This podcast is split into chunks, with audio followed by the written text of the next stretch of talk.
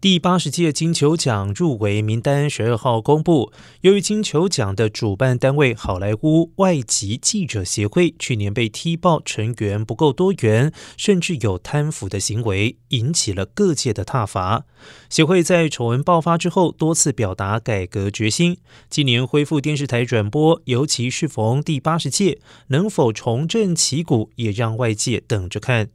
在全球奖公布入围之后，也轮到电影公司为旗下作品报名角逐奥斯卡奖。